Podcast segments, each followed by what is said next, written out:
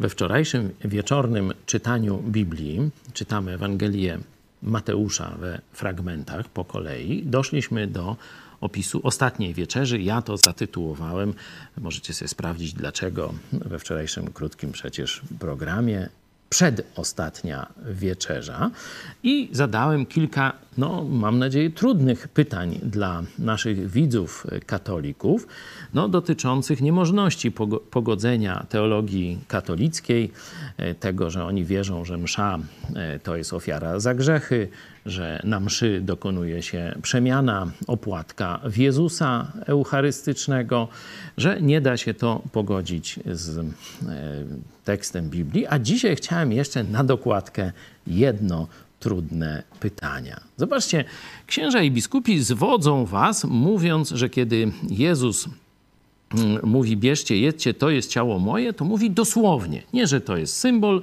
jego ciała, tylko że to jest dosłownie jego ciało. Ale, czy podobnie z winem.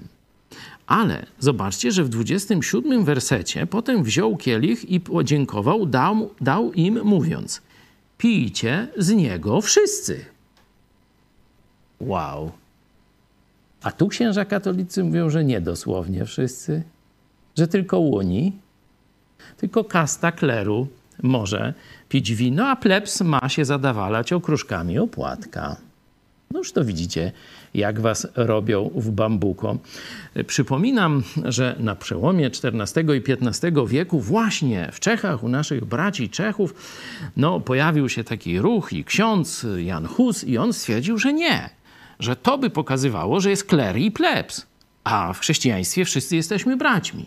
I on mówił, że trzeba dawać i chleb, i wino każdemu człowiekowi, każdemu członkowi Kościoła. Nie? Dlatego symbolem husytów był kielich właśnie.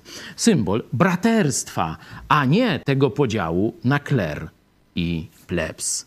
No zobaczcie, warto jednak myśleć, kiedy się w coś wierzy czy słucha jakichś nauk Kościoła katolickiego. Jeśli zaczniecie myśleć i zaczniecie czytać Biblię, odkryjecie, jak byliście oszukiwani.